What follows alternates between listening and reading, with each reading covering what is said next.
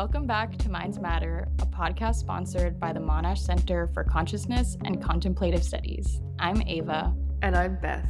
And on Minds Matter, we explore research from neuroscience to psychology whilst talking about our own personal experiences. This week, we have a very special episode for you. We're talking to one of my dearest and most brilliant friends, Elle Murata, who is a PhD student at UC Santa Barbara in the Psychological and Brain Sciences Department. This episode is really special because we recorded it while Beth was visiting me in California. So Elle, Beth, and I were all actually in the same room when we recorded this.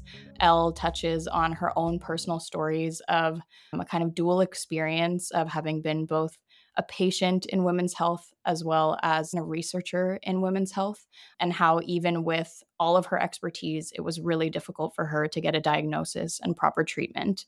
We also talk about her lab led by Dr. Emily Jacobs in women's health and we just talk in general about what it's like to be a woman navigating the healthcare system in the US, Canada, and Australia. So I hope you enjoyed the special conversation.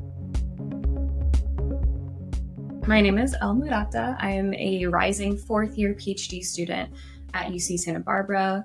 I'm in the Jacobs Cognitive Neuroendocrinology Lab, and we are really interested in understanding how hormones affect the brain. Before this, I grew up partially in Illinois, partially in Japan. And then I went to Middlebury College, which is a really tiny liberal arts college in Vermont, to do my undergrad in neuroscience. So, one of the reasons that we wanted to have you on the podcast, besides your research, is that you recently gave a TED talk in Santa Barbara and you shared your experiences and challenges as a patient researcher, so someone who is trying to get help for a women's health issue and the challenges that you went through for that. So we were wondering if you could share that story with us and what the barriers that you encountered were. So can go all the way back to middle school. So I remember in middle school, I never really got a consistent period. And I now sort of know that that's normal for girls during puberty when they're first starting. It's pretty normal to have inconsistencies in that. But then by the time I got to sort of early high school, I just completely stopped getting a period. And I knew that this wasn't normal. So I remember going to the pediatrician with my mom. Basically, the pediatrician told me that I wasn't getting a period because I was a cross country runner because of intense exercise. And that was kind of the end of the story. We didn't really talk about other reasons why this might be. And then the solution was for her to put me on birth control to stabilize my periods, which is a pretty common thing, I think. And we can talk more about that later. But basically, I, like many other people was on birth control throughout the rest of my high school, through college. And then when I got to grad school, I went off birth control for the first time for reasons that we can also talk about later. But I just kind of wanted to see what I would be like without synthetic hormones. That's sort of like my baseline. In addition to sort of being in a long term relationship, I just had a good opportunity to do that for the first time. I think typically they tell you that going off of birth control, you should go back to sort of your normal in about three months. But I didn't get a period for at least like six months, which is definitely not normal. So I go to the doctor and we decide that I should get an endocrine panel. So I wanted to look at my hormones to see if this might tell me something about what might be going on with my body. And my testosterone levels were just off the charts. And looking at this and kind of taking into account my menstrual cycle irregularities, this seemed very similar to something called polycystic ovary syndrome or PCOS, some of the characteristics of which are no menstrual cycles and high testosterone levels. So I go down a rabbit hole of doing research, knowing what I know from my endocrinology background. I know that the next step is probably to get an ultrasound to confirm that I might have PCOS. So I immediately call up student health and I schedule an appointment with the OBGYN. And I'm going into the office. I'm like, have my scientist hat on, super ready with my evidence. I have my testosterone levels. I have my lack of menstrual cycle. I have my endocrinology like background ready to go and have a great conversation with her. And we don't even get to that because she's super dismissive. She barely looks at my endocrinology, my test results, and my history. She's basically just like, oh yeah, like this is normal to not have, you know, normal hormone levels and it's just stress. She keeps on telling me that it's stress and that she keeps on bringing up the fact that I'm a grad student. She doesn't really have a conversation with me about that. And I think one of the issues was that PCOS has different ways of manifesting in people. And one of the common ways, and I think if people know about PCOS, what they think of is a lot of secondary characteristics of it, such as male pattern baldness or sudden weight gain or excessive hair growth or acne. And I didn't show that. So she almost had me convinced that I didn't have PCOS because I wasn't showing some of these more like typical characteristics of that. But my goal was to get an ultrasound. And so I really pushed for that. And very reluctantly and after much pushing, I finally was able to get an ultrasound and schedule one with her. Long story short, I do the ultrasound and indeed I do have PCOS.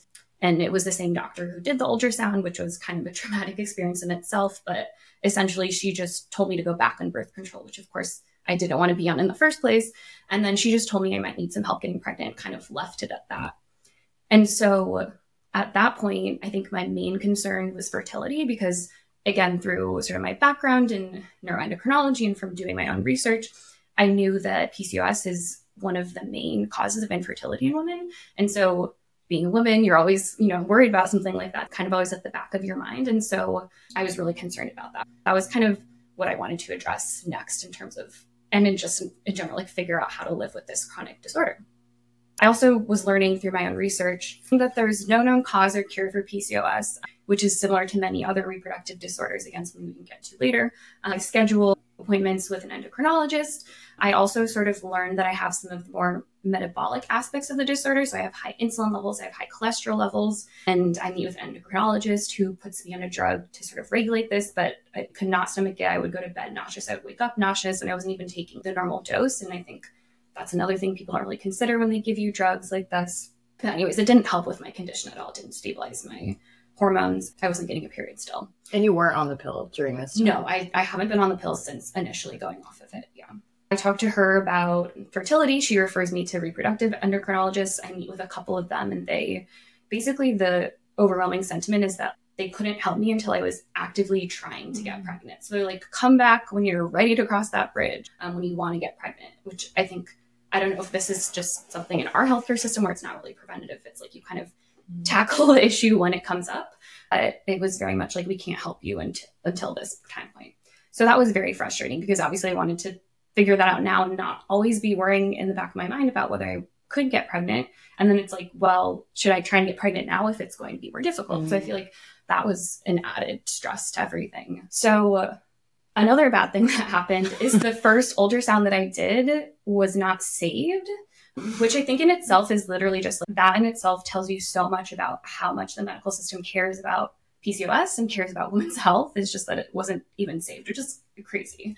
The silver lining of it, though, is that when I went back to student health to redo it, the woman who did it was an amazing clinician. She was the first one out of these many, many doctors who believed me, was helpful, and who informed me about this dietary supplement called myo-inositol, which I've been taking since, and it's helped stabilize my condition. So years later and many doctors later, I finally found someone and I finally was able to sort of try and tackle this diagnosis head on. But I think it's pretty indicative of how the medical system treats women, uh, all of the hurdles that I had to go through. But I think it's just the sad part is that it's a really common thing. I think everyone knows someone who's gone through a very similar thing yeah. in terms of dealing with women's health issues. I feel like that's so, I mean, it's so concerning on so many levels, but you're a scientist in this area and it was still a struggle for you. So, what yeah. are women going to do who don't, you know, and exactly. we look up, doctors have kind of this power exactly. thing. And so, what, yeah, I don't know, that's just really worrying in those other situations as well. Yeah, yeah I think exactly. that's like the crazy part of the story yeah, to me is that I know you say that it's a common thing that happens, and obviously it is a common thing that happens, but the only reason that you pushed for the ultrasound was because you read your own labs. Yeah. And yeah. I wouldn't know how to read no, my own labs. No. Yeah. And even if there was elevated testosterone and I saw that, I wouldn't know what that means. Yeah. yeah. So I wouldn't have been able to advocate for myself at all. And I probably would have just gone back on the pill and be like, oh, exactly. Whatever. And I think yeah. that's pretty common. And like, I, um, again, I don't know what it would have happened if I would have figured this out before and I wasn't in this space. And I feel like that's mm. just like how many people are out there who are going through this, but who don't have this lens of endocrinology to look at it in this way, I can't even imagine. Yeah. What would you suggest in terms of like people trying to figure this stuff out on their own and how how can people try to Yeah. look at what they're getting from doctors critically. I think it's hard because I think there's a lot of medical mistrust at the Yes. moment mm-hmm. that's Yes. not always warranted. Yes. But then stuff like this happens. Yes. So I know it's a really fine line to walk. And I think, I mean, it feels like so simple, but I think just remembering that you are the one who knows your body the best and you mm-hmm. know when something feels off. And you were just saying, and I kind of touched on this, but going into the doctor's office, like even though I'm an expert technically in endocrinology and in this and in my own body, I still felt like, oh yeah, she's probably right. Like she probably sees hundreds, thousands of patients. She probably knows what's going on. And like I almost I was second guessing myself, going through like the mental agony, being like, yeah, maybe there isn't something wrong with my body, but just remembering that you know your body the best, you know when something is off. So advocate for yourself and do your best to push for, your, for yourself when you're in the doctor's office. Doing your own research, I think, is helpful. Even if you're not in endocrinology, I think you can still do your own research and come with questions for the doctor. And then another thing is just get a second opinion, even if you're just in, if you're questioning anything, get a second opinion. And then I think another thing that is really helpful is just talking about it with your friends and your peers. Honestly, part of the story too, and one of the reasons I was sort of primed about PCOS in general is because two of my really good friends had recently been diagnosed with PCOS. And so we can talk more about this later too in terms of education and just understanding women's health issues in general. But I think that just being able to talk about it with other people, like since doing the talk, so many people have come up to me and said, This is happening to me too. And I think it encourages you because you realize that you're not alone in it. And I think when you're in a doctor's office with one person who supposedly knows more than you, it's really easy to feel like you're alone, that they know more than you. But if you have talked to other people, whether it's friends, family, peers, I think that helps you advocate for yourself and helps you realize that this is a bigger thing that happens to a lot of people. Mm-hmm. Yeah, and I think I agree with the tip of like you know your body. Yeah. You've had your body your, your whole life. Yeah. You're very aware of Yes. how it feels. And yeah, I had a experience where I was getting a lot of pain, and I went to a male doctor, and he was saying, first of all, he's like, "Oh, it's just just a UTI," and then I took the antibiotics, and then I still was having the pain. He's like. Oh, the pain now is just from you need probiotics because it's the antibiotics that are causing the pain. But I was like, no, something is really wrong. And I have a degree in biology, so I was like, I know Yeah. something's wrong. Yeah. And then I went to a women's health clinic and I had this thing called pelvic inflammatory disease, which mm-hmm. is really, really serious. Yeah. And if it's not treated, it causes infertility. And you can go to hospital for it. Exactly. But it was only because I knew, you know, I felt like I had some. you had expertise. Yeah. And the whole thing, it wasn't just I felt really sick and it was upsetting and emotional because of the fertility thing. I also felt not being listened to was really upsetting. And then I was thinking, Mentally agonizing. and uh, women who are going to this doctor and doctors like him Yeah. Who don't feel like they can speak up and say, no, this is wrong. Yeah, exactly. One thing I wanted to bring up too that I didn't really have time to get into in the talk is that, and you mentioned this, like having a male doctor, and I feel like Mhm. people think that's where a lot of the bias lies, and it is Yeah. that, but it's also systemic. The majority of the doctors that I went to that were denying my pain or dismissing me were women. So there is a bias in terms of like men and women, and sort of obviously women empathizing with women more, but there's also just a systemic bias, and we can talk about reasons for that, but it's baked into the system in terms of medical education. And so I think it's more than just the gender of the, the doctor Yeah. that you're going to. And the clinic that I went to gave me some really good advice that I feel like all women should listen to. They're like, you should never ever have pain, and your doctors should do everything they should to understand where that pain's coming from and treat that. And I was like, okay, I'm gonna go go forward with that advice, and I think that that is right. Yeah. I mean, part of these issues is that there's this difference in how we perceive women and men's pain Yeah. in society. Know, so I think that's part of part of like why we went through what we did and why other women do. And you know, you can talk about IUDs, you can talk about pregnancy, uh, but especially related to like the menstrual cycle irregularities, I think that it's just assumed that you know periods will be painful and um, being part of a woman is like going through this pain you know historically it's our duty to you know go through the pain of childbirth. And so i think the pain that women perceive is different women are seen as hysterical or like over dramatic or like hormonal um, even though men also have hormones and are also going through pain but they're seen more stoic. And so i think that's part of why these issues persist Is there research in your field that looks at period pain specifically or so-called women's Women's pain? like Yeah. pain? Yes, yeah. So I think it's a hard line to toe because again, there's this myth that women are hormonal, and we can talk about some research in our lab later that compares women and men and their hormones. But I think it's hard to because there is a disorder that people don't know a lot about called premenstrual dysphoric disorder or PMDD. And it's basically when you think of PMS symptoms, mm-hmm. it's basically like that, but exacerbated. So in the week or time before you get your period, it's like extra irritability, depression, anxiety. And so that's in about 6% of women, I think. And people don't really know a lot about that. And so sometimes women can feel like they're going crazy and like what's happening to my body. And people are just telling them, you know, that's just you're just a woman. That's just part of being a woman and going through a period, but it actually is a disorder. And so I think people don't recognize that. Are those things that are treatable?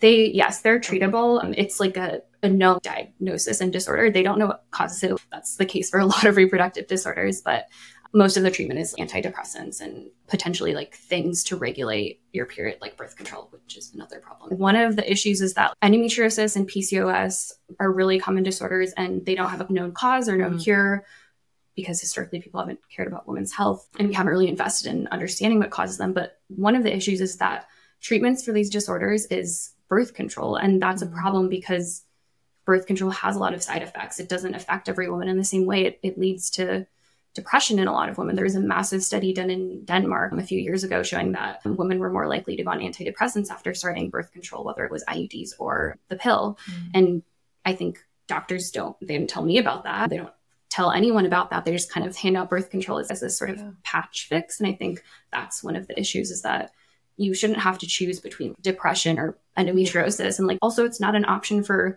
women with endometriosis or women with PCOS who are already struggling with infertility, birth control is not an option for them because mm-hmm. they're trying to get pregnant. So there, I think there's just a lot of layers that people don't think about when you're treating this, these disorders. Mm-hmm. Yeah, it sounds like a lot of these are patch fixes. So it's like exactly if you have a symptom that is increased depression, if you have PMDD, but then they're like, okay, then we'll treat the symptom. So exactly. you're not going to be depressed anymore. Exactly. And then we'll put you on birth control. But so you have a regular cycle. When I was like younger, I think I thought that I was getting like normal menstrual cycle because I was having, when you think about the menstrual cycle, I feel like everyone just thinks, oh, that's your period. But it's so much more than that. Mm-hmm. And people don't realize that you're not ovulating. You're not going through like the natural fluctuations that your body's supposed to go through every month or so. And I don't think I realized that until later, like when I started learning more about hormones in the brain and how they affect us. So, can you tell us about our menstrual cycle? I've, yes. I've seen the graphs yes, of the different little, every yeah. time, and I am confused every time. I think of like a, a high level view. Yeah. So basically, yeah, like I said, when people think about the menstrual cycle, I think we just think blood and cramps and bloating and like the period part of it. But it's actually this amazing sequence of events that's coordinated by our hormones that happens on average about every 28 days. So this is basically starting up the day of your period and then ending the day before your next period. On average, it's 28 days or so. And so your period, you know what that is. It's like when you're shedding the uterine lining, that's when you have blood. That happens for three to five days, sometimes a week. This is variable in women.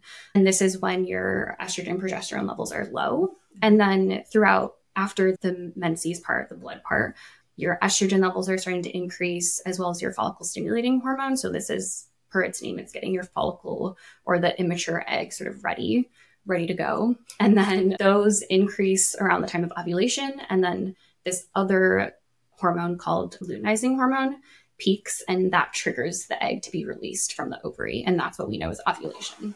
And then after ovulation, there's sort of this second phase of the cycle where progesterone kind of takes over and it's doing the same thing where it's preparing that lining for pregnancy. And then basically, if the egg that's ready isn't fertilized by sperm, then progesterone and estrogen levels drop and then the lining sheds and you start that all over again. So it's this sequence of events that's happening like your body and your brain is coordinating it to happen over this course of a month to get your body ready for pregnancy. Uh, the part of the blood part is just one small part of that. It's just a few days in this whole crazy cycle that your body's doing every month. So it's, yeah, kind of crazy. And I think one thing to note is that it's a vital sign. So if something is off with it, you should pay attention to that. So I think that's one thing that I and many other women have issues with is that if in endometriosis, for example, women experience a lot of pain. So if you can't go to school or you're like bedridden because you have pelvic pain, that's not normal. You should talk to a doctor about that. I know it's thought that periods are painful, but there's a certain extent to which they shouldn't be. And again, if you're missing a period or something too, that's something that you need to pay attention to because it might mean that your body isn't getting enough calories um, or you have something like PCOS too. So you talk about it as a vital sign, which I've never heard mm-hmm. anyone yeah. say. um, is that something like going back to the idea of like education and these mm-hmm. more systemic issues? Yes. Is that something that doctors will learn when they're in medical school? Probably not. Honestly, oh, oh my gosh, it's actually so interesting because this week there was an article released in the New York Times called What Do You Know About Your Menstrual Cycle? And it was really fun. It was this 10 question quiz, which you should mm-hmm. take. It's interesting. And the theme of the article is like, we don't know a lot about it. And it started out with this fact that a third of pediatricians don't know the median age at which girls start to menstruate and it's 12 to 13 years old. A But like third? yeah, a third. And then in the talk, I, I talk about like 80% of med schools don't include menopause Yeah, curricula, which is insane. And then if it's included, it's often an elective. And this is half of the population we're talking about. If not pediatricians, then who else should know better about the menstrual cycle? Like it's puberty. This is, Mm. it's insane. So I think that then it's just like you think about that and then it's like, oh, well, it makes sense that doctors Yeah, didn't know, know. what was happening with my body. Is there a lot of movements for changing those things? I think so. It's really hard for me to gauge that because I think I'm too deep in this Mhm. world. I feel like I see articles like this popping up all over the place now, but it's really hard for me to gauge that. I think that it's definitely being talked about a lot more recently, but it's hard to s- understand whether that's going to be like a systemic change because I think it's rooted really far back in terms of these problems and why we don't include women in science, what's being studied in science. So I think one of the issues with medical ignorance or like issues that I went through, you went through in terms of getting diagnoses is just ignorance and this unwillingness to understand our bodies as worthy of study. Mhm. And this is related to the historical notion, not just in medicine, but all over that the norm and that the ideal is the male white body. And that's the norm upon which everything else is based on. So this is true when you look at not just clinical research, but basic science research. So animal research is what we use to make decisions about drugs, make decisions about treatments, anything. It's basically what all of our clinical research is based off of. And the majority of the research in these animals has been done in male animals. And the insane thing is that this is true for even models of disorders that are more common in women. So, like, women are two times as likely to get Alzheimer's disease, more likely to be depressed, anxious. But then when you look at the male models of anxiety, depression, and Alzheimer's disease, it's in male animals, which makes zero sense. So, you can imagine that this has consequences, including women's health issues not being studied, like pregnancy, menstrual cycle, menopause, and then just consequences in terms of like what that means for drug development and like how there are negative consequences in women because they weren't studied in women. It was only studied in men. And you can't just apply a male's body to a woman's body and expect good things to happen. So why is it that like what's the excuse for not including female? So rides? many. I think the main thing was that, and this goes back to like this myth that women are more variable because of our hormones. So I think variability was a key reason to exclude females because we have menstrual cycles. But this myth was debunked by a guy named Prendergast. He did this very big study where he looked at basically the coefficient of variation in a bunch of different factors in male and female animals. And he found that basically the coefficient of variations for a bunch of these factors, including like the menstrual cycle or cage mates and things like that, were essentially the same for male and female animals, but that there were actually there was more coefficient of variation on average in male animals than in females. Like if you're using the variability myth as a reason to exclude anyone, it should be the males based on that. So I think that's typically what's been used. Also, just it's expensive to include two sexes. Just like stu- it's just What? stupid things. Like yeah, yeah, because you have to separate them. because you have to separate yeah. them by cage. Yeah, so it's just. I mean, again, it's like baked into this Yeah. idea that we can just study men and that it's fine and nobody will care. And again, it also goes back to if you think about like who has been the scientists, and it's been white men. That also makes sense. that They weren't experiencing pregnancy or menopause Mm. or a menstrual cycle, so you know, research is research. So like they didn't think to even study that at. I've done animal research and we've always used male Mm. Yeah, animals. same. I didn't even yeah, think of like until I started doing endocrinology research after grad school. It's just part of what I don't know. It's just it's part just of how part you do of it. exactly. And like it takes someone to question And then that. like, oh, hmm, Yeah. Why are we doing that? But also I feel like the variability argument, even though it's been debunked, it kind of is admitting that there's all this stuff going on for people Mhm. who are menstruating that we're not looking at because it's like, oh, this is impacting that's things why- so much Mhm. that I we know. can't include you, It's just- but we're not going to study what's exactly. going on. It's like it's just blindness. So, is there animal research now into things like the menstrual cycle? Yes, yeah. There's been a ton of work on the estrous cycle, which is sort of the rodent's Mm. version of our menstrual cycle. It's four to five days shorter, Mm. but you see similar fluctuations in estrogen or estradiol and progesterone. And this is the basis for which our work in the Jacobs lab is based on Mhm. because this research shows very powerful evidence that hormones affect the brain at a structural and a functional level. Mm, what kind of things? so, for example, Catherine Woolley was kind of a pioneer in this area. She did rodent research looking at the estrous cycle. So, she showed that during stages in the estrous cycle where estradiol is high, you see an increase in synaptic spine density in the hippocampus, which is this area of the brain that's really important in learning and memory. And then spines were lower during times when estradiol was lower. And what does it mean if spine density is increasing or decreasing? Yeah. So then she later did some work, and there have been a ton of other work in this area too on the same thing. But synaptic spine density, they're really important for excitatory neurotransmission. And it's kind of the basis for long term potentiation, or what we know is like a cellular mechanism for learning and memory. Mm. And then, so this is kind of the structural level. And then there's beautiful work in non human primates showing the same thing. And then you see estradiol is also related to increase in memory performance. So if you do something like an ovariectomy, so you remove the ovaries from an animal and then you add back estradiol, that's associated with increases in learning and memory on a bunch of behavioral tasks. So does that mean that during the menstrual cycle, there are times where we have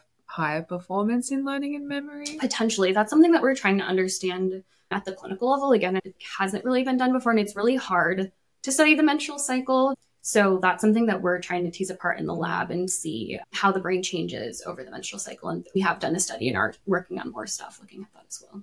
Yeah, what what are the challenges of studying this? Because I know that you take this 28 day cycle, but then some women don't have the 28 day Yes. cycle. Exactly. Yeah, Yeah. what are some of the yeah so i think there? you know one thing too that's difficult about the menstrual cycle and like being diagnosed with a disorder that's menstrual cycle related is that there is a ton of variability not just Mhm. between individuals like you could have a 35 day cycle i could have a 22 day cycle but just even within yourself month to month Mhm. that can change and so i think typically when people are studying the menstrual cycle they get someone like in the follicular phase like during one phase of the cycle like a bunch of individuals and then they maybe study the same people later in the cycle How do they um, know what phase people are in? I don't know. It depends. Sometimes they just do it based on tracking, like a Clue app. Sometimes I think they can test for ovulation. I think some people do that with temperature checks and things Mm. like that. But it's difficult. And this makes it hard to understand how the brain is changing alongside with it because this is a rhythm that's changing every single day. And so that's why in our lab we used a dense sampling method, which is where we, in our case, we took one individual who's a grad student in our lab, Laura, and she scanned herself every day.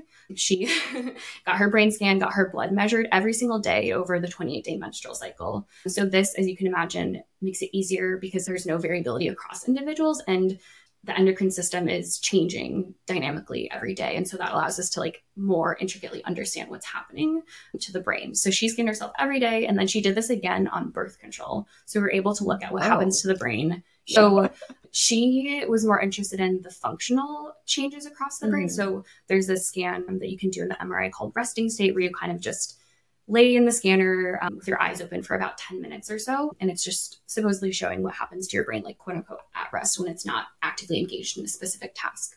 And what she found was that with increases in estradiol across the cycle, there was overall increased whole brain functional connectivity. So basically, like different mm-hmm. areas of the brain were more efficient at talking to each other. They were more in sync with each other with higher estradiol, which is crazy. Yeah. and then, so what are the implications then if you're on birth control and you're not Yeah. getting these fluctuations? Yes. Yeah. So with her case, it's a little bit difficult because she actually she took a birth control that had estradiol and progesterone, and they were Mm. expecting her estradiol to be suppressed, but it wasn't. So we actually couldn't look at that.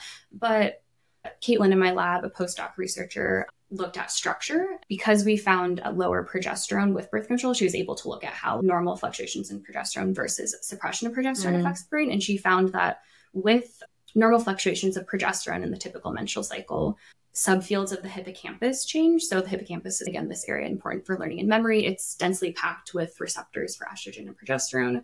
And a lot of people just look at it as one structure, but it actually has many individual structures like CA1, CA23, CYP1, things like that. And she saw that some of these areas were increasing and some of them are decreasing with progesterone. So it's basically these brain regions are like shrinking and getting bigger. Yeah, volumetrically, of. volumetrically, Yeah. yeah. I feel showing- like we never think about our brain like no, getting it's bigger crazy, and and I can talk like- to you about the 28 key stuff too. Mhm. So, anyways, when she goes on progesterone, I'm getting too excited. On progesterone, and this is a chronic hormone suppression with progesterone contraceptive. These changes are abolished, so there are no changes. Like you don't see those same fluctuations in these areas. So it's crazy because I feel like we've never seen anything on such a short time scale and that's what the dense sampling methodology allows us to capture in one person like how rapidly these things can change Mm. I, my mind's just getting a bit blown here. I just didn't. Re- I don't know. I guess I just was like, oh, we get our period, and like that's hard, and we get tired, and we get sad. But I wasn't thinking this. Oh, month our brain. yes okay the thing too is and this is like the jacob Like a brain. Yes, exactly i think like people doctors like people i before being in this lab you kind of think that ovarian hormones like progesterone estrogen only affect the ovaries and you kind of think of it as like localized effect but the brain is a really important part of the endocrine system it guides the production of these hormones from the ovaries and it has receptors for these hormones so the prefrontal cortex the hippocampus which are areas that underlie cognition and memory have hormone receptors so that means that they can be affected by fluctuations in progesterone and estrogen and so that's kind of why we're interested in studying these things because people forget that these systems, the nervous system and the endocrine system, are very tightly linked. Mm. Yeah. So do you ever feel like there's a tension, I guess? Because I also in my undergrad was in a similar lab. you're in Einstein. And I guess like having the experience of being someone who was cycling, or I think at the time we were doing research on differences in memory when people were on the pill Mhm. versus naturally cycling. And I remember thinking, like, well, I don't feel different. Yeah. So maybe these things are happening to the brain, both structurally and like in terms of connections. But what is the actual impact? And like, is there a tension between being like, this is really important and there's all these receptors and things are changing in the brain versus not overstating like Yes. women are like, key, Yeah. like, key, key, yes. And like. Emily, our the advisor in our lab, was this was what she said. She was worried because I mean, if you think about society and like women's mm-hmm. rights and reproductive health and everything, you can think about how things like this would be overblown Yeah. and just taken into, you know, a bad way. And like she was worried about reproductive health research and especially contraception research being weaponized against us. Yeah. I mean, like, this is reasons like one shouldn't take the pill because Yeah. it's messing with our hormones in like ways that we don't know.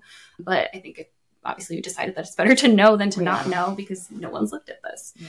But yeah, I think one of the key things we're trying to incorporate is understanding like, does this actually have an effect on our day to day life and experiences Mhm. in terms of cognition and memory? And that's one thing that we're looking for as we go to do bigger studies because this is just in in Laura in one one participant. So the next step is obviously to like extend this and see how it changes over women who have like a normal menstrual cycle over women who might not.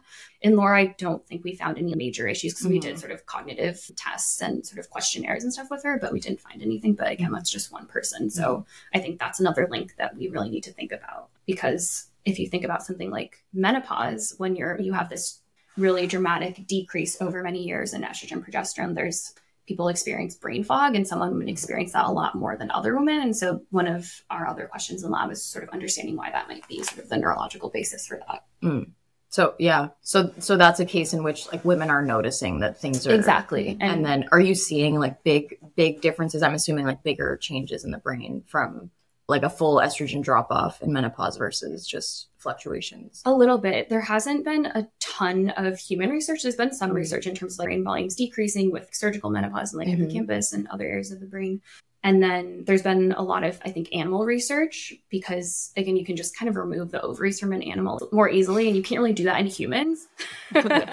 So, yeah, so you can remove ovaries and then see that there's a dramatic decrease in like cognition and brain structure, but you can't do that in humans really. And one of our studies kind of gets at that. Um, I think it's difficult to study a lot of these things in humans, and so that's another reason why you know we're just learning about them now.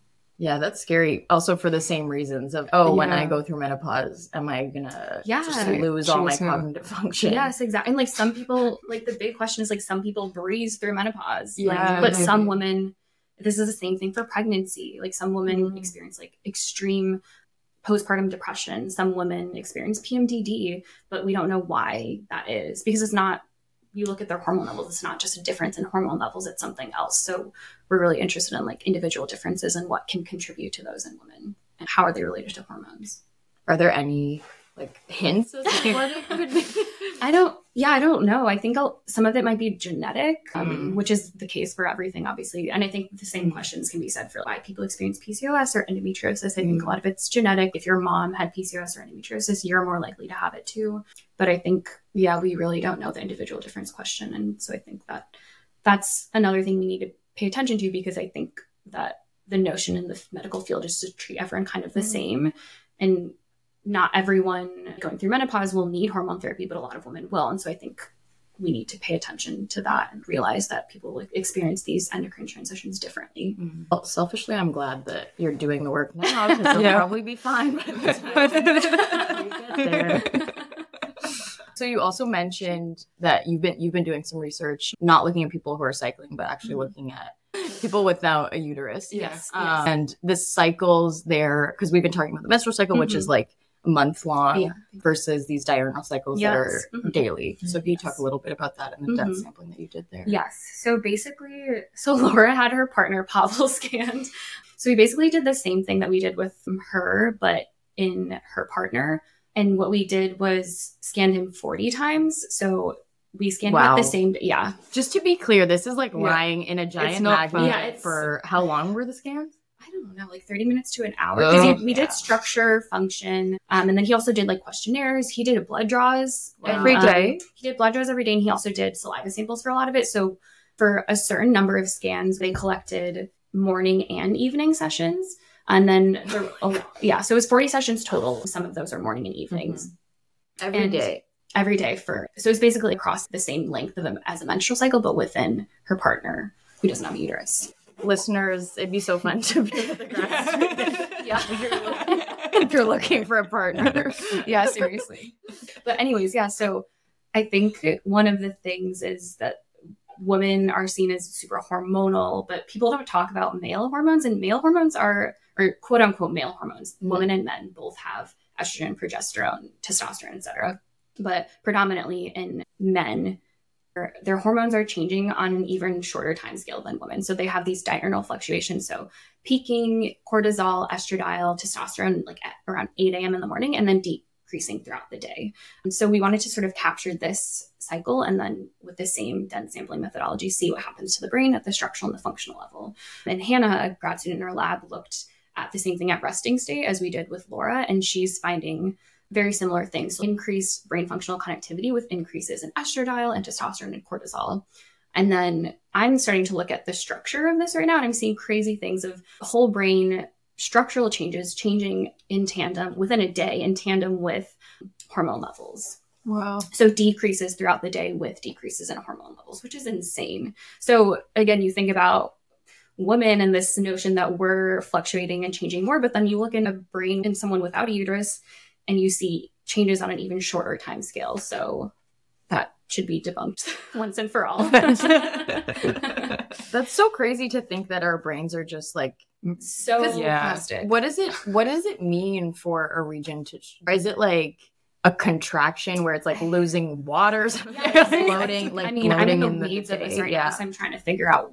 I have no idea what this Yeah. means. But you see a lot of cyclical variability in hormones in like animals, and from an evolutionary perspective, it makes sense for like different species to have higher Mhm. hormones at different times. But I don't know what it means like when you're looking at such a short time scale and why the brain would change so much. Um, I'm looking at things like gray matter and white matter, you know, areas of like cell bodies, changing just like very global measures. Mhm. We're also looking at the hippocampus too. And I don't think we found any differences in that, but that's what we're trying to figure out is why is this happening? Because can you tell what's changing? Like, is it that things become more densely packed, so it's like a contraction, or is it that like cells from a certain area are dying or moving to some other yeah, that's? I don't think we can look like that Okay. intricately, unfortunately but we can look yeah. at things like ventricle size and CSF. So when we Mm. see like increases in brain volume, we're seeing decreases in CSF and ventricle size. Yeah, cerebro sorry, cerebral spinal fluid. So that's just kind of the fluid that your brain sits in that provides it with nutrients. Uh, that's it kind of has an inverse relationship where like Mm. when the brain is getting smaller, the CSF gets bigger, which makes sense because when Mm. you kind of look at the brain, it, it just needs to balance out in general. Mm. So I don't know what this means, but Okay, so I was going to ask if, if it's shrinking and there's more nutrients, is that replenished? Like, do we know Yeah. what's going on? I have no idea. This is my summer plan To work it out? Okay, stay tuned. Stay tuned for. Yeah, that Wow, that's so crazy though. I never think of the brain as as being that possible. And like this has so many implications because now I'm like, oh my god, like for our scanning, like now we have to make sure that we we should be scanning our participants at like a time locked Mm. um, Yeah. time locked because who knows like how that's affecting our, our measures if we're looking at brain structure Mm. or and how that's affecting function too. So we've kind of been speaking about how the hormones in this cycle can affect, yeah, our, our mood, our memory, things like that.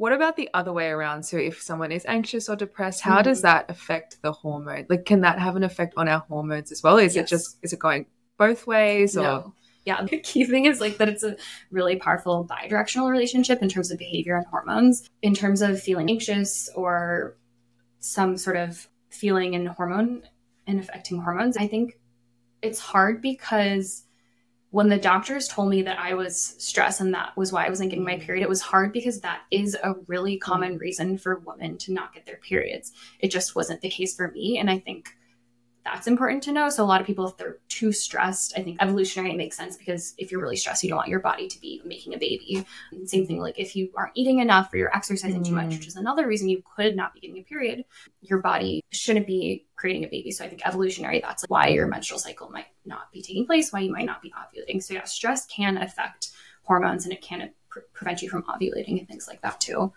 And this is true in people who don't have a uterus. There's a really interesting example that Emily talks about in her class where there are men watching a soccer game, I think, and when their team loses, their testosterone goes down or their hormone levels go down. So it's like it's a bi-directional bidirectional relationship that, you know, your behavior can affect your hormones and vice versa. Yeah. How can you apply this research? Mm. Because it sounds like a lot of it is just we're really in a discovery phase. Yeah. We don't really know what's going on. Yeah. But knowing what you know now, are there things that you've changed in your life? Maybe like you mentioned, also going off the pill. Was that Mhm. also to do with the research that you've gotten into? A little bit, yeah. I think it, one of the most dramatic studies that I've already talked about is the one in Denmark, and just seeing how many people or how common it was for women to get depressed. And I feel like I know this colloquially with a lot of my friends who their mood changes, they get really depressed when they go on the pill. And this makes sense because you're introducing like these foreign synthetic hormones and you're just chronically suppressing your hormones, which are otherwise typically fluctuating every month. So I think, yeah, personally, I wanted to go off the pill because I think we also just, again, don't really know the long term consequences of Mm. this. Like, does this affect, I don't know, who knows what it affects in terms of like pregnancy or menopause or anything like that. So for me, it was just, I wanted to see my baseline self because I had been on the pill for so long. But otherwise, I think the applications of this are important when you think about something like Alzheimer's disease mm-hmm. postmenopausal women are a lot more likely to get Alzheimer's disease. And so we're interested in whether hormones have to do with that. And again, being able to treat things like PMDD, endometriosis, PCOS that are all related to hormones somehow, but we don't really know how yet. One of the things that, that is like stressing me out Yeah. hearing about this is the fact that you were able to get your diagnoses, but you also know so much. Yeah. And I feel like I don't know anything. I wouldn't be able to get diagnosed, but I also know that I have pretty good access to healthcare. Yeah. Mm-hmm. And I'm sure if you're in a place This where is- you maybe aren't really educated on this because why would you be educated on it? Yes. Then you don't have access to Exactly. a doctor or let alone two Yes. doctors that you could get Yes. second opinions on. this is a whole yeah i feel like you talk about this for so long but i think this is a huge issue when you look at and i think you can see this on the numbers when you look at endometriosis the diagnostic timeline is 10 years. Wow. and if you look at studies again most of the studies are done in white women. Mm-hmm. They looked at endometriosis rates or diagnostic rates in black women and it was 50% less likely to be diagnosed. So you look at 10 years and you add on who knows how many years. And i know you talked about this in your like, medical mistrust mm-hmm. but it's the intersectionality of all of these things being compounded or just leading to longer and longer timelines for women and then education yeah. yeah Mm. and i don't know what it's like what it was like for you but in america we had sex ed and you separated like girls and boys and like Oh. learned about No, we didn't have Okay. that. but i feel like sex ed is not good i feel like one thing we need to be better at in general is just opening up a dialogue and being able to talk about these things and mm-hmm. not being disgusted by talking about women's health, mm-hmm. not being disgusted about periods and the menstrual cycle and birth control. And I, I think that having people who don't have a uterus who, or who don't cycle learning about these issues will be really important too. Because I think it's like, oh, you're a woman or you have uterus, you cycle, only you need to know about that. But that's not the case at all. Yeah, and I think the kind of shame or if you feel uncomfortable talking about this stuff, even I sometimes have that talking about periods and stuff.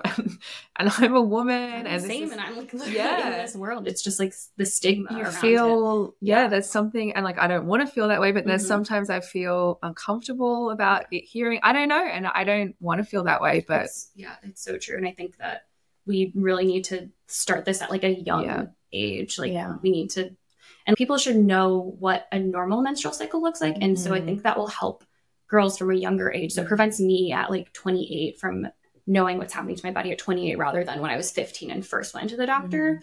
I think that if I knew what a typical menstrual cycle looked like and I knew what could go wrong with it, then I would be able to ask questions about it. And then obviously there's the other side of changing the medical system in terms of just having doctors understand also what could go mm-hmm. wrong and also being able to inform us about the side effects of birth control and how it might not be a good fit for everyone. And then there's also the question of like funding in women's health too. Yeah. Yeah. I think it's hard because the advice is listen to your body, figure out what's right for your body, but then we're not really taught to do those Exactly. things. No. And then if know. you're put on the pill Exactly. really young, then Exactly. That's your baseline. You don't Yeah. know anything else. how do yeah. you know? Yeah. So I think people need to understand like what is normal, what is not. It's And a lot of levels. of- It, it is there's so much that needs to change. Yeah. It's yeah. Yeah. And I also So think that this change. idea that we've talked about that Emily, your advisor, is also worried about that all of these things could be used to weaponize Mm-hmm. different women's health, demonizing the pill and stuff. I feel like with my doctor, who I loved Mm-hmm. in Toronto, she delivered me, like she was my doctor forever. When I was a teenager, I had gone on the pill and I was having a lot of mood swings, Mm-hmm. but I was also dating like a 16 year old boy at the time. So, like, that could be Yeah. part of it. So like, it at the yeah, what could it have been? I don't know. But I remember coming to her and asking her if I could switch birth control methods Mhm. because I just felt like the pill was doing something to me. And she was like, that's not a thing. Like, that's not a real thing. And that doesn't exist. Yes. This is an issue where we don't do it like by individual. And the other issue is that when you think about hormones, why do we have only a hormonal birth control option? The main thing about hormones is that they're widespread. Like we have receptors in our bodies everywhere for these hormones. And so it's going to impact the brain, it's going to impact your mood, it's going to impact everything. And so I think there hasn't really been an incentive to find another sort of form of birth control that's not hormonally based. And then there's the other aspect that's why do women have the burden of taking Mhm. birth control? That's a whole issue. There's this example of the very early trials of women going on birth control and they noted a bunch of side effects like blood clots and depression, anxiety, etc. And then regardless, the drug goes to market and women take birth control. And then there's this headline from CNN that talks about a trial for male birth control that ends early because males experienced side effects that included very similar things like anxiety, depression, etc. So it's just our again our society's perception of what women should be able to tolerate versus what men should be able to tolerate is like, and then the burden is still on women to take birth control. It's like, I think there's just so much that needs to be changed. Yeah. I've also heard women say that they wouldn't let their partners be in charge Yeah. of taking the birth oh, control. They're like, that's not, I know that you I know. wouldn't be able to do that. Which is another issue. Yeah. I feel like this is cracking open a lot of I know. I know, I- know. well we can end on a positive note yeah. i think what we've learned is that you should listen to your body mm-hmm. get a second opinion and you shouldn't have to feel pain Maybe we can also have you share some of what you're up to next. So yeah, my summer project is kind of looking at structural changes in someone without a uterus who has these diurnal fluctuations and how that changes the brain. I'm also looking at Laura in terms of her structure and how that might change across the natural menstrual cycle Mhm. and then on birth control. So that's kind of my summer project.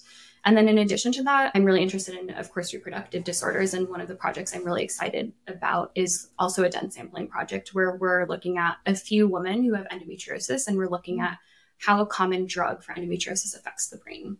So, in addition to birth control as a treatment for endometriosis, there's also a treatment that basically shuts down hormone production by shutting down the hypothalamic pituitary gonadal axis. It's we don't need to get into the details, but basically it's a drug that you take and it immediately shuts down hormone production like within a few days. Wow. And so it, it's supposed to lead to improvements in, in the lives of women and their pain. All hormone production? Just a production of estrogen progesterone. So it, it shuts down hormone levels to like postmenopausal levels within a few Oh, days. wow. So what I'm doing is I'm scanning women a couple of times at their baseline and then 24 hours after they take the drug and then a week, 2 weeks, a month and then a few months into taking the drug and then once they go off the drug I'm scanning them as well. And we're getting blood draws and cognitive measures. So I'm really interested in seeing how the brain changes at an intricate level with this immediate suppression of hormones. Wow. Okay. Thanks. Well, we're excited to see what you do. Yeah. and we'll be waiting impatiently to figure out what to do What when we we, have do. menopause. Yeah. Thank you so much for joining Thank us you. and for sharing your story. Yeah. Thank you for sharing. I love the podcast. Thank you to Elle Murata for joining us this episode. We highly recommend that you check out Elle's TEDx talk called When Science Becomes Personal Tales of a Patient Researcher. This will be linked in our show notes, but you can just find it with a quick Google as well. Our intro and outro music is Nobody Stayed for the DJ by Glacio. Minds Matter is mixed, edited, and created by Beth Fisher, the Australian one, and me, Ava Madasuza. We'll be back in two weeks with a brand new episode. In the meantime, find all our episodes and show notes on mindsmatterpodcast.com.